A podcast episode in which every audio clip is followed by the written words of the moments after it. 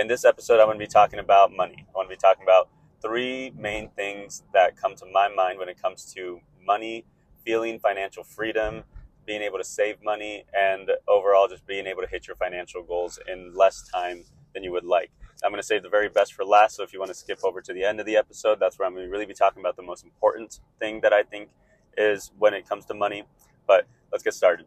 So, the number one thing that I learned through reading a book called The Millionaire Next Door is that people don't actually want to have money. Because if people wanted to have money, then they would save money. Instead, when people get money, they spend money on things that make them look like they have money. So people don't actually want to have money. People just want to look like they have money, which is why they're willing to spend, me included, an entire paycheck on really something that they don't need that impresses other people and gets lots of compliments. That was something that I would do regularly, probably until the time I was 21, 22. And I read that book and I realized that I could go about still having a certain look to myself, but saving money. Uh, nowadays, all of my suits that I buy are less than $150. All of my dress shirts that I buy are less than $30. Occasionally, if it's worth it, I'll spend a little bit extra here or there. But I'm very focused on the sales. I'm very focused on get hitting that clearance aisle and getting getting the what I want for cheap, even if it means waiting a little bit more for it or wearing the same clothes for another another while. Because at the end of the day, you know, I'm, I'm an adult. I'm 27 years old. Um, I've realized people don't care um, all the compliments that I got when I was in middle school, high school, college didn't do anything for me. I, it maybe created a certain image that I had money, maybe that attracted a certain type of people. But at the end of the day, that's also not the, necessarily the type of people that I want in my life. Is the people who really are only impressed by my money and not impressed by who I am. So that was a big game changer for me. Is that people don't actually want to have money; people want to look like they have money, and that just reminds me that I don't need to buy brand name clothes. I don't need the Louis, the Gucci. Um, even though even when I can afford it, it's not something that I need unless it's you know unless I'm going to some spectacular event where it's kind of necessary. That you know I'll talk about that in a different episode. Where sometimes you do need to have a certain look to you in different parts of the world. But at the end of the day, my family doesn't love me any more or any less if I'm wearing Prada.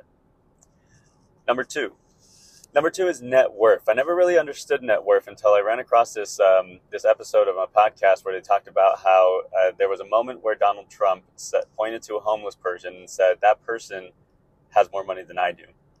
And uh, you know, Donald Trump is one of the richest people in the world, billionaire. And at this time, when he said that to, I think it was his daughter, pointing to a homeless man, saying that person has more money than I do, he was talking about his net worth.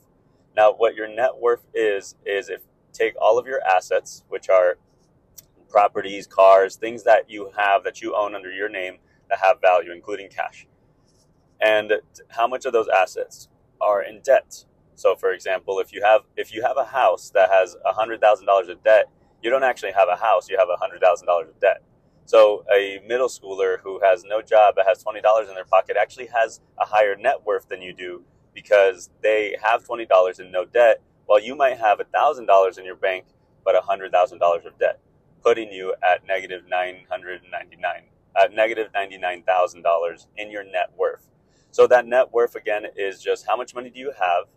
How much money do you owe? And what is the equal of that? And most people, including myself, spend their spend their adult life in that negative debt trying to get out of debt in order to get their net worth back to zero. And there's a lot of things that will make you have a negative net worth. It's a car, it's a house, it's student loans, anything that you have to borrow money for, credit cards, will all put you into a negative net worth. And I'm realizing now as an adult that my main goal is to make that net worth positive where I'm owning the majority of my things and being able to have that financial freedom that if I was to lose my job. So here's the thing about net worth and why it's so important. If you were to lose your job completely and lose your ability to work, if you have debt, all of those things that you feel that you own but you really don't now go back to the lenders that gave them to you. The house goes back to the bank the car goes back to the dealer.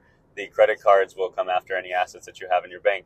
So that's where having that net worth in the zero or positive is going to be give you more financial freedom and less worry about what happens if i can't work anymore.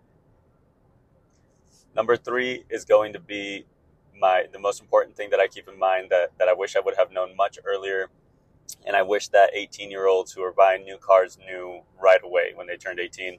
And that is the bill bills to income percentage. Now, the bills to income percentage is exactly what it sounds like. It's how much how much bills do you have, how much income do you make, and what is the percentage of your bills to income. So, for example, let's say that you make $1,000 a month, just to make this easy, and your bills with your car and your car insurance and your utilities and your rent are 700 Well, that means that 70%, you know, 700 divided by 1,000 times 100, 70% of your of your bills take up your income. Now, this is really important because that means that 30%, those are obligations. Bills, another word for bills is obligations. 30% is what you have in order to spend on gas, in order to spend on food, entertainment, and then hopefully some savings. But in reality, a lot of people will, if they have that high to income ratio, are working just to just to pay their bills. And it's that's where really financial freedom comes from. Not having millions of dollars, but having a low bill bills to income ratio. This is why I say I think this is the most important because when your bills to income ratio is low, let's say you make a $1,000, so let's use a more realistic approach. Let's say you're making $2,200 a month, but you live with a friend, you've paid off your car, or you bought a really cheap car, and your car, because you bought a cheap car, your car insurance is cheap, and uh, your rent also includes utilities. Let's say that you make $2,200 a month and your bills are eh, all of your bills together with subscriptions and everything are $1100 a month. Well now you're looking at 50% right? The 1100 is half of 2200 50% of your bills take up your income. That's a pretty good number in my opinion because that means that you know that at the end of the day you are not working all of the time half of the time that you work is for your bills the other half of the time is for yourself and for your savings so getting that bill to income ratio as low as possible. It doesn't matter how much money you make, whether it's twenty two hundred dollars a month, whether it's twenty two thousand dollars a month. There are people who make a million dollars a month and their bills are seven hundred thousand dollars a month because they. What happens when you make more money? People spend more money, and so even though they're making a million dollars and we consider them rich, in reality they have really no freedom in order to use that. So that's it for today. I just got a referral on my email for a lead that I need to call. So I hope you guys have a great day. See you next episode.